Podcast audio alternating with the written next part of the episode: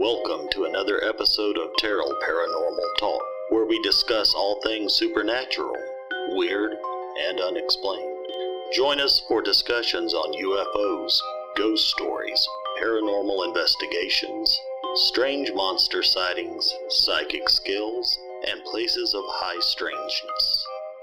I'll leave you to one of our esteemed investigators hosting today, and perhaps you will leave a little wiser and a little closer to having your curiosity satisfied. We hope you enjoy today's show. I'll be your host today, and thank you guys for tuning in and listening with us. I have a guest with me today. It is Mary Jo, also known as my grandmother, actually. and she's really big into uh, photography actually. She does a lot of that for our investigation team and she's very very good at what she does. So i thought i'd ask her a few questions if that's cool with you. Yes, I'll be glad to. all right cool. So tell me a little bit about your background with photography before you started doing stuff for the investigation team.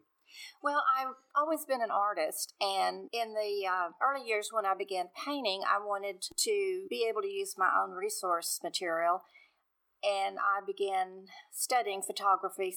I bought a manual Minolta 35 millimeter with the big zoom lens and the wide angle lens and all those things, and I studied the technical aspects of and of course, that kind of photography has really gone by the by the wayside now, and that's fine with me. when I bought the camera, the man that sold it to me been a photographer for the military during Vietnam, and he said I can run and load this camera with one hand at the same time. So I didn't think I'd ever have to do that, but and I never did. But that is basically my background in photography, and I've just continued to study it and explore it over the years. that's awesome how did you make the transition from just regular photography to paranormal photography and are they like super different or are they kind of the same thing I began focusing on paranormal photography six years ago, perhaps when you and Brenda, Amy, were visiting Jefferson, Texas. At that time, I had moved up to digital, and that was an easy switch. I was just using a little point and shoot. It was 16 megapixel point and shoot, little Canon. And we were exploring some of the supposedly haunted places late one night. It was after midnight. We drove by the Grove, which is which is an historical home there in Jefferson that has a lot on the side that they call their garden. And there is a gentleman that is seen very often in the garden and around the house. We were just snapping pictures out the window of the car in the dark. I was not using a flash. Got home a few days later, downloaded those to my computer and started flipping through them, thinking, oh, this is no good, and this one's no good. This is, you know, nothing here, nothing here. Almost deleted it, and then I went back. There, in the third photo, was the apparition we later learned was believed to be the man in the grove. As a matter of fact, Mitchel Whittington, that owns the home, told us that it was one of the most compelling photos he'd seen. You know, I was hooked from Yeah. that moment. I would be too. I would say that's the photo that started our paranormal investigation team. So it's kind of cool that that's kind of what sent you into paranormal photography as well. Um, are there any special tools or anything that you need for paranormal photography that you might not need for, you know, art photography or just any other kind? Not really. Perhaps with the exception of some infrared tools. I use a Samsung 24 megapixel digital camera as a backup. I also use that same little 16 megapixel point and shoot digital camera that I got that apparition on. And I have to tell you, some of my best catches were with that little point and shoot, not the big, not the big one Hmm. that I use for the investigations. I recommend that for the paranormal photography that you use at least a 12 megapixel. I recommend that you do not depend upon your smartphone. Now, some of the new phones have astonishing cameras. They really do. My issue with the cell phone cameras is that they are so easily manipulated. So when someone brings me a photograph that they've taken on their cell phone, I have to be cautious. There are hundreds of ghost apps to be downloaded to cell Yeah. phones and iPads, and they make some super, super fake ghost photos. I'm not just saying that the individual that took it would be the one trying to fool me or fool someone. Uh, we had an instance a few months ago.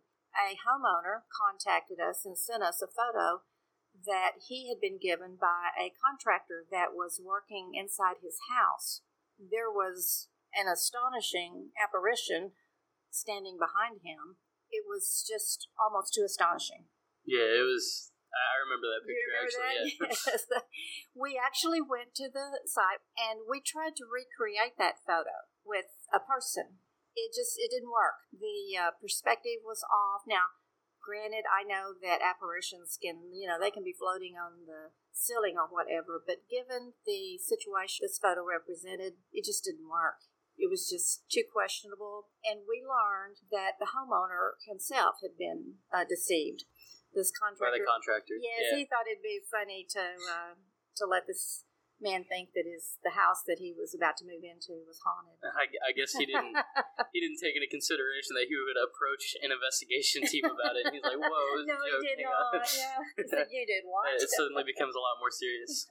And as far as tools, I recommend using a tripod when That you're taking Yeah. paranormal photographs because I recommend you take at least three shots without moving the camera. And the least amount of movement you can have is the best.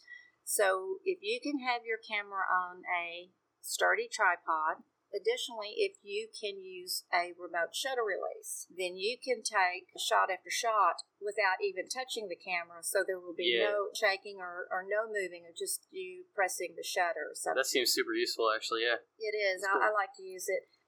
Now we uh, also use a GoPro, and that's just a, another version, you know, a smaller version of a digital camera, and I can I put it on a tripod as well. Another type of camera people don't think of very often is a game camera. We use a game camera. Uh, now they are motion activated.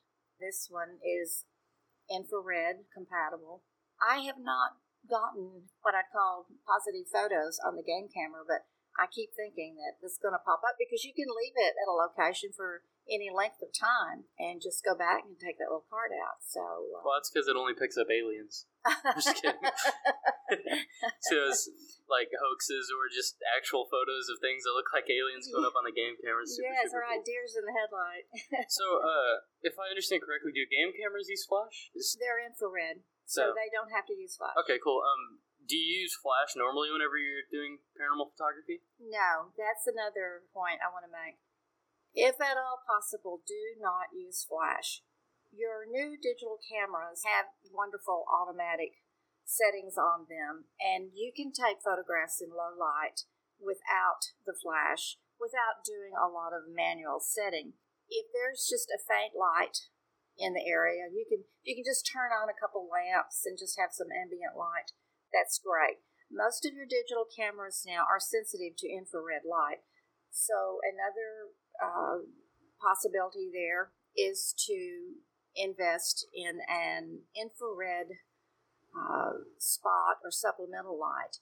Some of them you could just mount on the top of your, your larger cameras, but you can also uh, buy a, a bar, just a flat bar, and it sits on top of the tripod, and you put your camera on one end of it and the infrared spot on the other end so that you know they're looking at the same same distance. And now the gopro at least the gopro we have is also infrared compatible. Okay, cool. Mm-hmm. and remember when we're talking about flashes remember that spirits are around all day as well. If they're there at night they're there in the daytime. It's not necessary to be photographing middle of the night you just don't have to do it Photographs, especially. yes Because most of the time you'll see investigation teams go out at night, and a lot of the reason for that is noise contamination. Because Yes. it's there's a lot less at night. But when it comes to photographs, like you don't have to worry about that. You just gotta make sure there's no one in the shot. right So it's probably better to take photos uh, in the daytime. Yes, and we've club. we've captured a lot of uh, interesting anomalies. We call them in the daytime. Awesome. Yeah. I can agree with that. We've got some pretty crazy stuff. So let's throw out a hypo- hypothetical situation here. We are going to investigate a house.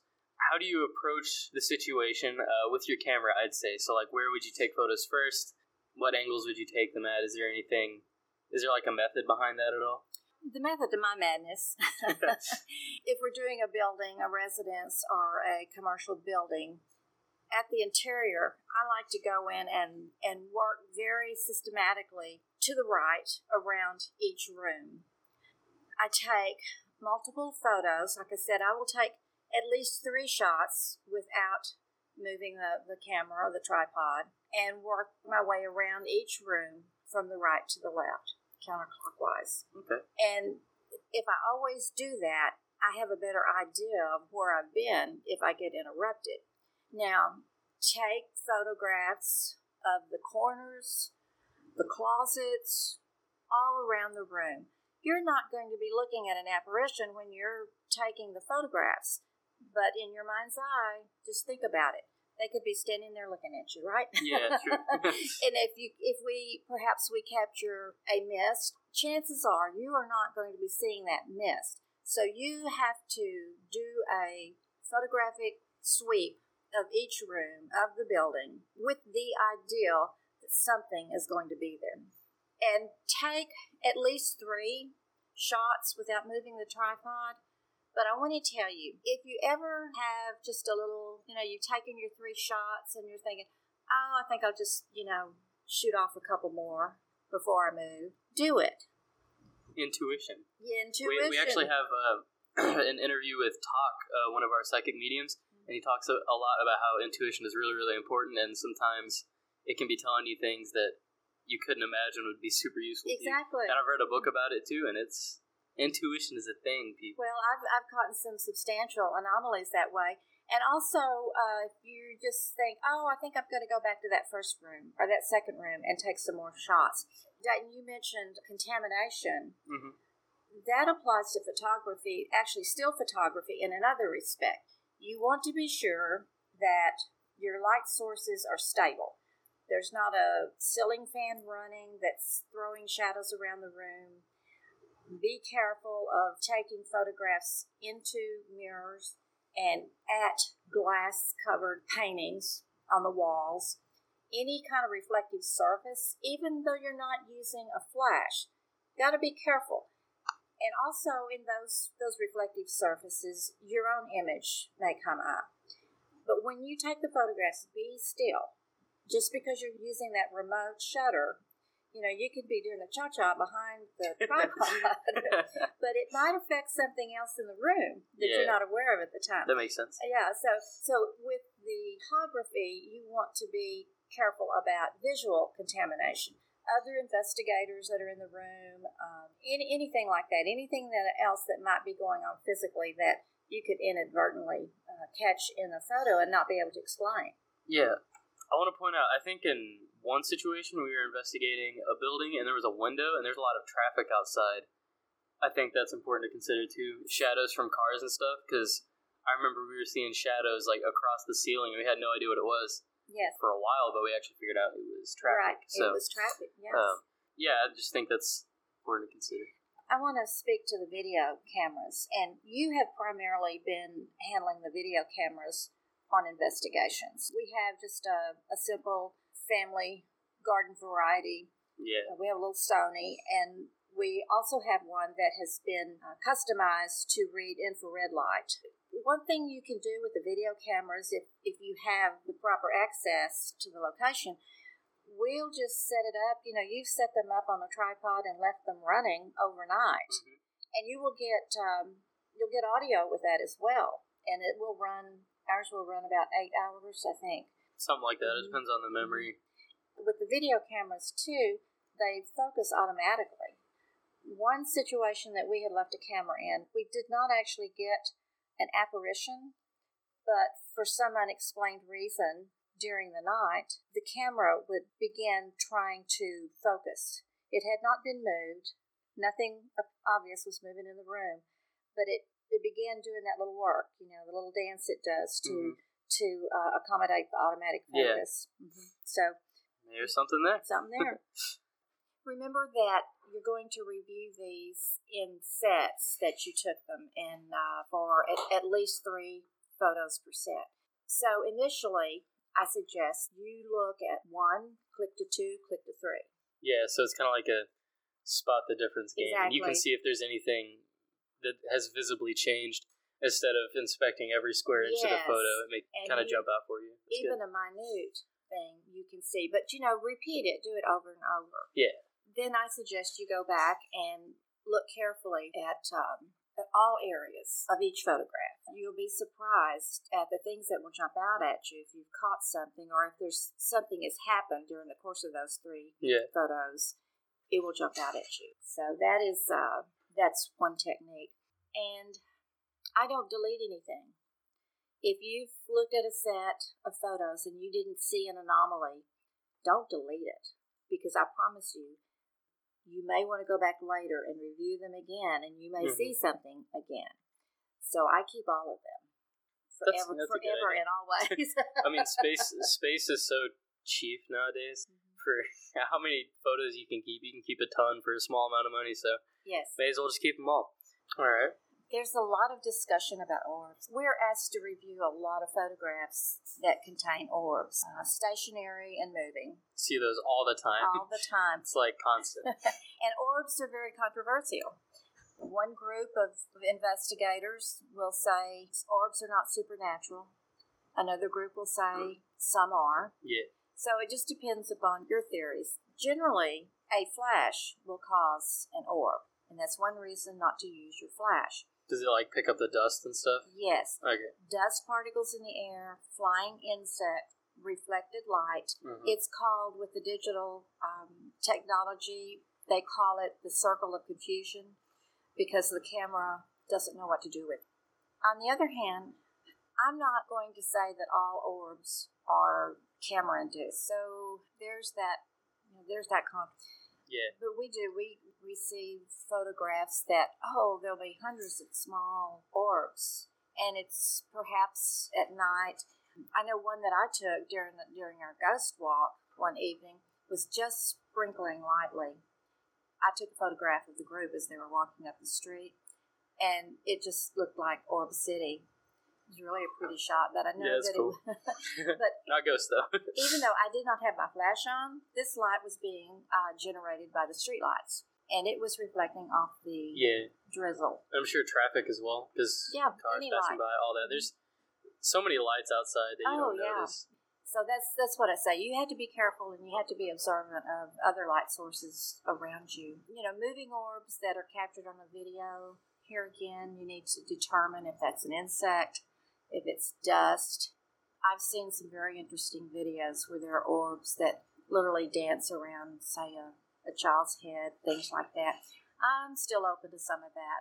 Yeah. I, I can't bring myself to say yet that All of them are gone. It's like yeah, because some of them they they all look different. Some orbs, especially like the dust ones, I can tell. Yeah, it's dust, but sometimes they they have like a different shape to them, mm-hmm. and they have a different texture and right, right. sometimes color. I've seen colored ones. yes, Because uh, a lot of the times you just see like white ones, and I think most of those are flash. But I've seen green ones, purple ones, pink ones, stuff like that. And some of them will have very detailed and complicated designs in them. Yeah, that- that's true, actually. I've seen- Yeah, that's super strange. Like some of those is just not explainable to me at all. So I'm I'm not going to discount all of them, and I've captured a few, and I know people that have captured a few that I'm really open to the fact that they could be paranormal energy. Another issue is pareidolia. Pareidolia happens when you can see faces or figures, items in an area of your photo that are actually just part of a pattern. You're not really an apparition, but your head puts it together. Just Yes, it could be, say, texture in a, in a lace curtain, how it fell. It's like lying on your back. You know, when we were kids, you lie on your back and look the up at the ceiling or Look at the clouds. that. Yeah. No, outside. No. I was an indoor child, so I Oh, looked yes. at the ceiling. look at the clouds I'm a and millennial. you can make make out animals, that sort of thing. So you have to rule that out. Yeah. Are there any photos that you have taken uh, in general that have just kind of stood out to you? Oh yes, I thought I'm you sure, never asked. yeah. So you've been waiting on that one. Well, of course, first and foremost was the photo of the man in the grove. that apparition. That was the first one The big that one. we captured. That was a big one, and that started us in, in this field. I've probably had more instances of moving shadows th- than any other uh, example. Uh, we were doing an outside investigation on a lady's property. It was dusk, but we captured a shadow on the side of a utility building. And between the three photographs, that shadow changed.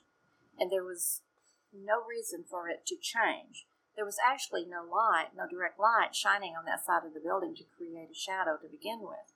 Yeah, I think I, I do remember this photo, and it was very unique. The sun wasn't shining directly on it, I believe. No. It, there was, There was a building next to it. yeah, a building next to it, so it was a very, very, like, light shadow movement. Yes, Uh, so it had to have been something that was in the area of the shed, like right there. right, between those two buildings. It, they were very close together. Mm-hmm. And that was an instance where I was taking photographs facing the opposite direction, and I was next to this building, and for some reason I just had an urge to turn around, turn completely around, and take photographs. And that is when we captured this anomaly. Talk I- about intuition again. There you go. It's telling you what to do. Again. Yep. Another example of moving shadows was inside an historical home place. This house had very heavy lace curtain over the windows in this particular room. And this was also during the day because, you know, we do a lot of investigations during the day. The window was heavily draped with very thick lace curtain. The hedges that were outside the window at that point were below the window, and there was no tree. There was nothing outside that window that would be moving. The bottom of the window also was about eight foot off the ground. Between the three photos that I was taking of a piano in that room with the window next to it, I got a very subtle movement of a shadow on those lace curtains. And it changed shape between the three photographs. Oh, and, and the latest investigation that we did, the homeowner complained of feeling like someone was watching her all the time in the Yes, master bathroom. I remember that, yeah. And actually, one of the other investigators took the photographs that night. She set the camera up, looking directly in the into the doorway of the master bathroom, and she took three shots. And I want you to know those were the first three photographs that were taken that night. And there is a very distinct dark blob or shadow in the second photograph. It's not in the first or the third, but it is in the second here again, there was a fan, a ceiling fan in that bedroom, but we had pointedly turned that fan off. Also, reviewing the photograph, you can see that this dark area that appeared is inside that doorway.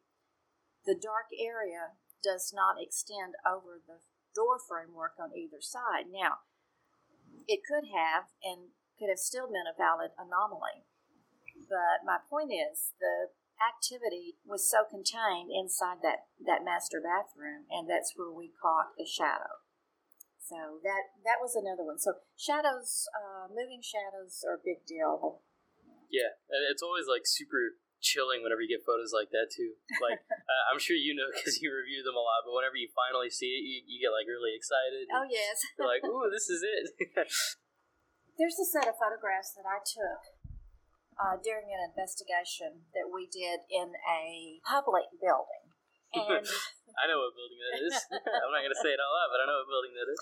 I had taken photographs on the second floor, and then we all moved down to the first floor. I decided, here again, intuition, whatever, I decided to go back upstairs and take some photographs while everyone else was downstairs. I took a set of five photographs at the same spot. I don't know why. I took three and I thought, nah, I'm just going to shoot off a couple more. Here again, intuition. Intuition's a very big thing. Yeah. So within those five photographs, there appears the shape of a head and shoulder going down torso. It appears to be solid. There are no features, and it's just kind of white. And then it just disappears from the last couple of photographs. Looking back, there's some question as to whether or not everyone was downstairs and that sort of thing. But I was uh, really taken aback when, when it appeared. But we host a ghost walk on Saturday nights, and we have ghost walk guests that share their photographs with us. Now, most of these are taken on cell phones, but we have seen some very interesting photographs that have come about. Photographs that were taken at dark windows in vacant buildings, that sort of thing. And we have to account for here again car lights, street Yeah. lights, things like The that. billion other things that can possibly Yes, contaminate a photo. However, our headquarters is uh, very haunted. Yes. Not too long ago, a guest took a photo inside the building uh, using his cell phone. It has a very uh, distinct shadow or image. It's kind of like a distortion, if I remember correctly. It's weird. Well, That's that might be how I describe it. I think it to me it's pretty distinct. Uh, the edges are sharp. Yeah, you can see it, but it, it looks almost like a thing that like marks the edges. What is that? The silhouette of the Yes. image almost looks like distorted edges, and Yes, so it it, is a silhouette. pulls it together. Yeah, It it's just a silhouette. To be a silhouette, yeah. It's Or- it's definitely like the best picture we've gotten here at the office. in I the think office. it's I cool. agree. It appears to be a man in an area of the building that uh, we've had we've had numerous mediums tell us that, that that particular area is is very active. So that was fun, and that was from one of our guests. Awesome. All right. Uh, well, before we uh, wrap up here, do you have any personal tips for the beginner of paranormal photography? I would say don't sweat equipment too much. Just use what you have available. You do not have to invest in an expensive camera. I would suggest, though, using a standalone digital camera instead of your cell phone camera, just for Yeah. a number of reasons. Do that and take a lot of photographs. You just take many, many, many photographs. From what I can tell, the time to look over all of them is usually worth it. So Oh, it is Yeah. absolutely because there's nothing like that feeling when you say, "Oh, what was that? What was that? Let me go It's back. definitely very cool. Let me look at that." And then it's wahoo, and then you're on the phone to your team members and friends. Look what I got! you're calling everybody. yeah. Um, these spirits are there, making themselves apparent to us. Talk to them. Go in, introduce yourself, and I mean verbally out loud.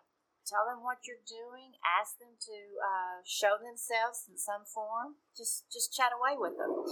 Yeah. I, I had an experienced investigator tell me that when he's leaving a site, he will point the camera over his shoulder behind him as he leaves and snap a few shots Yeah. and that that he has actually gotten anomalies in um, in those photographs. You know, as if they're saying goodbye. saying goodbye. Now, I've never had that uh, fortune, but Maybe someday we'll keep trying. yes, just have fun with it, relax and have fun with it. And here again, like I say, don't you don't have to invest in fancy cameras. There's nothing like that feeling that, that you'll get when you get That something. you'll get. That's great. but go into it expecting nothing, and then when you get it, You'll be surprised. Yeah. Uh, thank you guys for listening today, and thank you for joining me and answering some questions. Give some love by subscribing to our podcast to make sure you get your weekly paranormal fix. We are delighted that you have joined us today. There's plenty more stories and interviews to come. Visit our website at terrellghosts.com. Do you have a question or suggestion for a future podcast? Send us an email at investigators at terrellghosts.com. Remember, it is all